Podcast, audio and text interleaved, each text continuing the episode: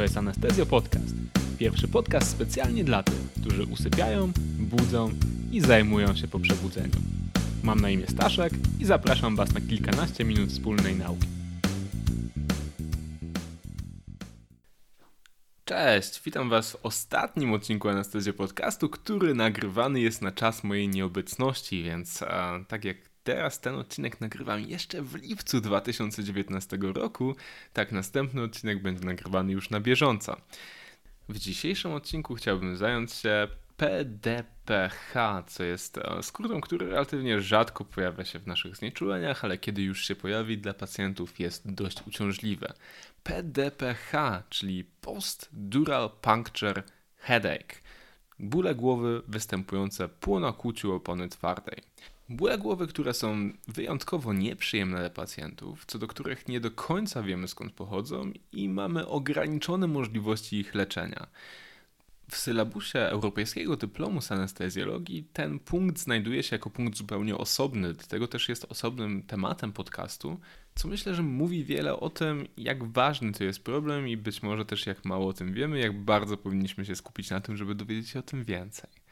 No więc spróbujmy. PDPH pojawia się częściej po przypadkowym nakłuciu opony twardej podczas znieczulenia zewnątrzoponowego niż przy znieczuleniu podpajęczynówkowym. Generalnie częstość wynosi mniej niż 3% po znieczuleniu podpajęczynówkowym do nawet 9% przy PP, gdy używane są starsze igły. Najczęstsze jest u pacjentek w położnictwie, 81 do 88% występuje przy nakłuciu opony twardej. Nakłucie opony twardej zdarza się w 1 do 6% przypadków zakładania znieczulenia czy analgezji zewnątrzoponowej u pacjentki w położnictwie, ale nawet 1 trzecia jest nierozpoznana do momentu, w którym pacjentka ma objawy. Jaki jest ból, który pozwala nam podejrzewać bóle głowy popunkcyjne? Po pierwsze, ból jest zależny od pozycji. Pacjentce czy pacjentowi jest gorzej w pozycji stojącej albo siedzącej, czyli zasadniczo prawie zawsze wtedy, kiedy głowa jest powyżej poziomu, powyżej poziomu serca. Zwykle ten ból jest czołowy lub potyliczny. Często towarzyszą temu bólowi sztywność karku, fotofobia, czyli nadwrażliwość na światło, nudności, zawroty głowy albo subiektywne objawy słuchowe, czyli piszczenie w uszach albo jakieś echo. To wszystko są możliwości, które mogą pojawić się przy popunkcyjnym bólu głowy. 90% wszystkich popunkcyjnych bólów głowy wystąpi do 72 godzin po punkcji, ale opisane były nawet bóle pojawiające się dwa tygodnie po pierwotnej punkcji. Jaka jest patofizjologia tego bólu? No więc mechanizm jego powstawania nie jest całkiem poznany. Proponowany mechanizm jest następujący.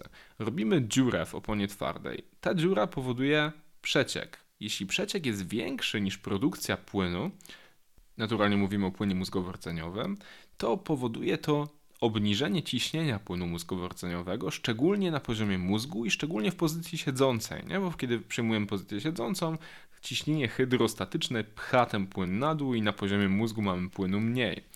Jednak nie wszyscy, którzy mają e, bóle popunkcyjne, mają niskie ciśnienie płynu mózgowo-rdzeniowego i co więcej, nie wszyscy, którzy mają istotny przeciek, przeciek płynu mózgowo-rdzeniowego i mają niskie ciśnienie, mają ból głowy, więc jakby ten mechanizm, który jak dotąd został opisany, nie wyjaśnia całkowicie tego, jak ten ból powstaje. Powstały więc różne inne teorie na temat tego, jaka jest patofizjologia tego bólu i krótko możemy o tych teoriach powiedzieć. No więc po pierwsze, jeśli mamy mało płynu mózgowo-rdzeniowego, to kompensacyjnie nastąpi wazodyletacja w oponach mózgowych i ta wazodyletacja spowoduje, czy to ta nagła wazodyletacja, nagłe rozszerzenie naczyń może spowodować ból głowy. To wyjaśnienie pasuje do kilku rezonansów e, magnetycznych, które zostały zrobione u pacjentów z popunkcyjnym bólem głowy. Druga hipoteza mówi o hipotensji wewnątrzczaszkowej, która powoduje przemieszczanie struktur wewnątrz czaszki i te przemieszczanie struktur powoduje rozciąganie nerwów czaszkowych. To z kolei powoduje ból i porażenia. W badaniu z udziałem siedmiu pacjentów u wszystkich wykazano w rezonansie magnetycznym przesunięcie mózgu w dół i ból głowy znikał po odwróceniu tej przykrej przypadłości. I trzecia hipoteza, która jak dotąd została opisana, mówi o tym, że następuje zaburzenie elastyczności czaszkowo-rdzeniowej po punkcji, co skutkuje zwiększoną podatnością części ogonowej w stosunku do wewnątrzczaszkowej i powoduje wazodylatację w pozycji stojącej. Tutaj akurat hipoteza jest, dowodów na nią brak, czyli właściwie wydaje się, że bardziej prawdopodobne są trzy wcześniej przedstawione hipotezy, natomiast e, jakby tak jak powiedziałem, żadna z nich nie wyjaśnia całkowicie tego, co właściwie dzieje się z pacjentami, którzy mają popunkcyjne bóle głowy. Fakt pozostaje faktem, pacjenci po punkcjach czasami te bóle głowy mają, coraz rzadziej, ale nadal jest to kilka procent naszych pacjentów. Więc jak przewidzieć, u kogo właściwie takie popunkcyjne bóle głowy mogą się pojawić? Mamy proceduralne i zależne od pacjenta czynniki ryzyka. Jeśli chodzi o czynniki ryzyka proceduralne, to pierwszym jest końcówka igły. Jeśli mamy igłę pencil point, taką jak igła Whiteacre albo Sprota, albo igłę ostrą, taką jak igła Quinkego, to zdecydowanie częściej pojawi się ból głowy po nakłuciu igłą Quinkego niż po nakłuciu igłami, które są igłami pencil point. Jeśli chodzi o rozmiar igły, nastąpiła, czy została przeprowadzona metaanaliza, która mówi um, o tym, jak wpływa rozmiar igły na występowanie bólów głowy. I oni wykazali, że kiedy stosujemy igłę 22-23G, jest to 8 do 25%, a przy igle 27G jest to od 0 do 14%. Natomiast dla znieczulenia podpajęczynówkowego ten efekt nie został jednoznacznie wykazany. Ponowne włożenie prowadnicy przed wyciągnięciem igły zdaje się zmniejszać ryzyko. To jest super ciekawe i muszę przyznać, że tego nie robiłem, zanim przeczytałem badania, które tego dotyczą. Ale okazuje się, że mamy duże randomizowane badanie z grupą kontrolną, przeprowadzone na 600 pacjentach e, igłą 21G i okazuje się, że bezwzględna redukcja ryzyka przez sam manewr wprowadzenia prowadnicy z powrotem przed wyciągnięciem igły zmniejszył ryzyko o 11%. To dużo. Inne czynniki. Być może wpływ ma siedząca pozycja versus boczna pozycja i być może wpływ ma ilość prób. Dowody w tych dwóch sprawach są jednak niejednoznaczne i trudno orzec, czy tak jest, czy nie. Wydaje się, że pozycja siedząca i większa ilość prób mają wpływ na to, że, że ryzyko jest większe, ale no nie zostało to w ten sposób na tą chwilę jednoznacznie dowiedzione. Czy możemy po nakłuciu przeprowadzić jakąś profilaktykę, która sprawi, że te bóle pojawią się rzadziej? Wbrew wierzeniom powszechnym i szamańskiej medycynie, leżenie w łóżku na płasko nie wykazało wpływu na wystąpienie popunkcyjnych bólów głowy. Leżenie w łóżku ma natomiast wpływ na intensywność bólu, kiedy już ten ból wystąpi, no bo tak jak mówiliśmy, pozycja siedząca, pozycja stojąca nasilają ból popunkcyjny, a więc pozycja leżąca będzie spowodowała powodowała jego łagodzenie. Jeśli chodzi o profilaktykę lekową, nie ma rozstrzygających dowodów. I tutaj znowu mamy wierzenia ludowe, profilaktyka morfiną zewnątrzoponowo, ondansetron. Dla ondansetronu mamy jedno randomizowanie badanie kontrolne, 210 kobiet ze znieczuleniem podpajęczynówkowym do cesarskiego cięcia, ondansetron 0,15 mg na kilogram versus 0 mg na kilogram, czyli brak ondansetronu i bóle głowy popunkcyjne wystąpiły w 5% e, kobiet, które dostały ondansetron i 21% kobiet, które nie dostały ondansetronu, czyli 4 razy częściej. Trzeba jednak przyznać, że to badanie ma swoje wady i e, nie traktowałbym go jako jednoznacznego dowodu. Nie został ten efekt na razie potwierdzony w żadnym innym badaniu. Profilaktyczny blood patch, czyli ta łatka z krwi pacjenta, polega na wstrzyknięciu krwi do cewnika zewnątrzoponowego, zanim wyciągnie się go po znieczuleniu. Przegląd literatury mówi, nie zmniejsza to częstości, ale łagodzi objawy, jeśli już wystąpią. Czyli można to rozważyć, ale jest to procedura, która jest skomplikowana, która wymaga nakładów, zwłaszcza personalnych, i łagodzenie objawów jest e, no, podobne jak innymi metodami, więc sobie samemu trzeba odpowiedzieć na pytanie, czy jest to gra warta świeczki. Jeśli chodzi o cewnik do znieczulenia podpajęczynówkowego, żadne badania nie wykazały zysku czy, czy, czy generalnie zalet zostawiania cewnika po znieczuleniu podpajęczynówkowym w kontekście popunkcyjnych bólów głowy. Diagnostyka różnicowa innych poważnych przyczyn. Generalnie jak ból głowy występuje, to czasami jest tam z innego powodu niż tylko to, że zrobiliśmy punkcję lędźwiową, a to jest po prostu przykra koincydencja. I e, należy zwrócić uwagę zawsze, kiedy ból głowy wystąpi, na objawy systemowe, na objawy neurologiczne, na to, jak te bóle się zaczęły, czy jest, to, czy jest to ból nowy, w szczególności po 50 roku życia, czy jest to ból zupełnie nagły, no i e, inne, czyli chociażby powiązane cechy, takie jak trauma, jak użycie leków, toksyny, ból budzący ze snu, ból gorszy przy próbie walsalwy, ból wywoływany przez kaszel, przez ruch, przez aktywność seksualną. E, I jeszcze jedną czerwoną flagą są przebyte bóle głowy z progresją albo zmianami częstotliwości, z ciężkości albo objawów klinicznych. W takich przypadkach wszystkich zaleca się przed postawieniem rozpoznania bólu głowy popunkcyjnego ewentualną dalszą diagnostykę. Jeśli chodzi o leczenie, no to um, podpunkcyjne bóle głowy możemy podzielić na lekkie, średnio ciężkie i ciężkie. Lekkie podpunkcyjne bóle głowy definiowane są tak, że pacjent lub pacjentka może wytrzymać pozycję stojącą i wykonywać codzienne aktywności, a pacjentki położnicze opiekować się dzieckiem. Tym pacjentom podaje się doustne środki przeciwbólowe, ewentualnie antyemetyki. Jeśli chodzi o stany od średnio ciężkich do ciężkich, można zaoferować tym pacjentom czy pacjentkom blood patch, czyli tą właśnie łatkę z krwi pacjenta, która uważana jest za definitywne leczenie popunkcyjnych bólów głowy. Blood patch przynosi normalnie natychmiastową ulgę w ciągu pierwszych 20-30 sekund po wstrzyknięciu krwi. Success rate, czyli ta częstość sukcesu przy wykonywaniu tej procedury wynosi od 65 do 98%. Ewentualnie jest ona trochę mniejsza, jeśli stosujemy dużą igłę powyżej 20G. Decyzja powinna być podjęta zawsze po rozważaniu ryzyka ponownego nakłucia, czyli w zależności od tego, jakie anty, środki antykoagulacyjne bierze pacjent, jakie jest ryzyko uszkodzenia nerwów itd. Tak itd. To, to, ten blood patch powinien robić tylko i wyłącznie doświadczony anestezjolog, czyli ten, który ma już dużo um, cewników czy wkłuć założonych do przestrzeni zewnątrzoponowej, bo jeśli to raz zostało zrobione źle, to może też oznaczyć, że no, po prostu nakłucie było trudniejsze, w związku z tym e, warto, żeby zajął się tym ktoś doświadczony. Musimy przygotować do tej łatki dwa sterylne pola operacyjne i potrzebujemy dwóch operatorów anestezjologów albo kogoś, e, kto będzie mógł pobrać sterylnie krew. Czyli tak, mamy jedno pole operacyjne tam, gdzie będziemy wkuwali się do przestrzeni zewnątrzoponowej, mamy drugie pole operacyjne sterylnie obłożone w miejscu, gdzie będziemy popierali krew z żyły obwodowej. Pierwszy anestezjolog nakuwa przestrzeń zewnątrzoponową typ, można to robić typowym, typową metodą lost of resistance albo tą metodą wiszącej kropli, w zależności od tego, z czym macie doświadczenia i co jest robione częściej u Was w szpitalu. Wkłucie do przestrzeni zewnątrzoponowej najlepiej jest założyć na poziomie wkłucia pierwotnego.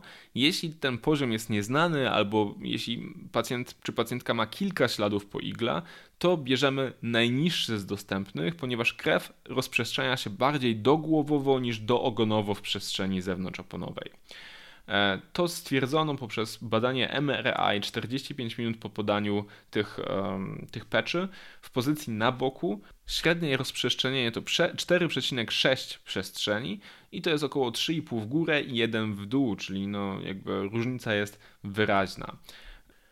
Po wprowadzeniu igły do przestrzeni zewnątrzoponowej drugi operator szybko pobiera krew w sterylny sposób, e, tak aby mieć 20 ml krwi pacjenta i te 20 ml zostaje podane e, pacjentowi do mm, przestrzeni zewnątrzoponowej. Objętość optymalna została wyznaczona na 20 ml, ponieważ w badaniach okazało się, że 20 daje lepsze efekty niż 15, a 20 i 30 dają dokładnie taki sam efekt, więc nie opłaca się dawać więcej niż 20 ml krwi pacjenta. Jaki jest więc mechanizm działania tej łatki właściwie? Prawdopodobnie ten mechanizm jest wieloczynnikowy. Opiera się on po pierwsze na ucisku z zewnątrz, co zwiększa ciśnienie, płynu w środku i, i pozwala krzepnąć i blokuje przeciek. Natomiast tak jak w przypadku wielu innych anestezjologicznych czary-mary, mechanizm nie jest do końca znany i absolutnie nieudowodniony. Czy to działanie ma jakieś powikłania? Otóż tak. E, częstym powikłaniem jest ból pleców, który występuje zwykle do 48 godzin, ustępuje zwykle do 48 godzin, ale może trwać nawet powyżej 3 miesięcy rzadkie powikłania to umieszczenie tej łatki w niewłaściwym miejscu, co powoduje powstanie krwiaków podtwardówkowych. Wstrzyknięcie podpajęczynówkowe może spowodować zapalenie pajęczynówki, ropień podtwardówkowe, porażenie nerwu twarzowego, spastyczne porażenie kończyn dolnych albo zespół ogona końskiego. Alternatywne leczenia to leczenie kofeiną, leczenie, które ma niskie ryzyko, szczególnie jeśli pacjent albo pacjentka może spożywać kofeinę sam. E, podanie dożylne w rzadkich przypadkach może prowadzić do napadów grand mal, czyli napadów drgawkowych. Innym lekiem, który możemy zastosować są niesteroidowe leki przeciwzapalne, paracetamol, butalbital, paracetamol, kofeina albo paracetamol, kofeina to przykłady tabletek, które są gotowe jako tabletki złożone. Ograniczone dowody sugerują także zastosowanie gabapentyny, hydrokortyzonu, teofiliny, neostygminy, atropiny jako średnio efektywnego albo efektywnego leczenia PDPH. E, I tak jakiś czas temu mówiliśmy, zdaje się, w anestezjologicznej prasówce o zastosowaniu neostygminy e, w leczeniu popunkcyjnych bólów głowy. Badanie było dość ciekawe, ale tak jak mówię, jest wiele substancji, które mają dość ciekawe badania, ale poziom dowodów na chwilę obecną jest niewystarczający, żeby e, opisywać to jako terapię zalecaną. Także jako terapię zalecaną leczenie definitywne, łatka z krwi, leczenie mniej definitywne, kofeina, leki niesteroidowe, paracetamol albo butalbital. I alternatywne leczenie. To są też ciekawe rzeczy, których e, szczerze mówiąc, e, które szczerze mówiąc mają również na razie relatywnie słabe badania, ale mm, zrobiły się dość modne za wielką wodą. W związku z tym myślę, że lepsze badania potwierdzające albo wykluczające efektywność są tylko kwestią czasu. Do takich metod zaliczamy przeznosowy blok zwoju klinowo-podniebiennego obustronny, czyli tzw. Tak SPGB, z użyciem miejscowych donosowych anestetyków lokalnych. Jest to obiecująca nowa terapia. SPGB blokuje nerwy współczulne, przywspółczulne i somatyczne czuciowe. Może leczyć przez wiele różnych mechanizmów. Co prawda jest niewiele zaraportowanych przypadków, ale tak jak mówię, robi się to modne.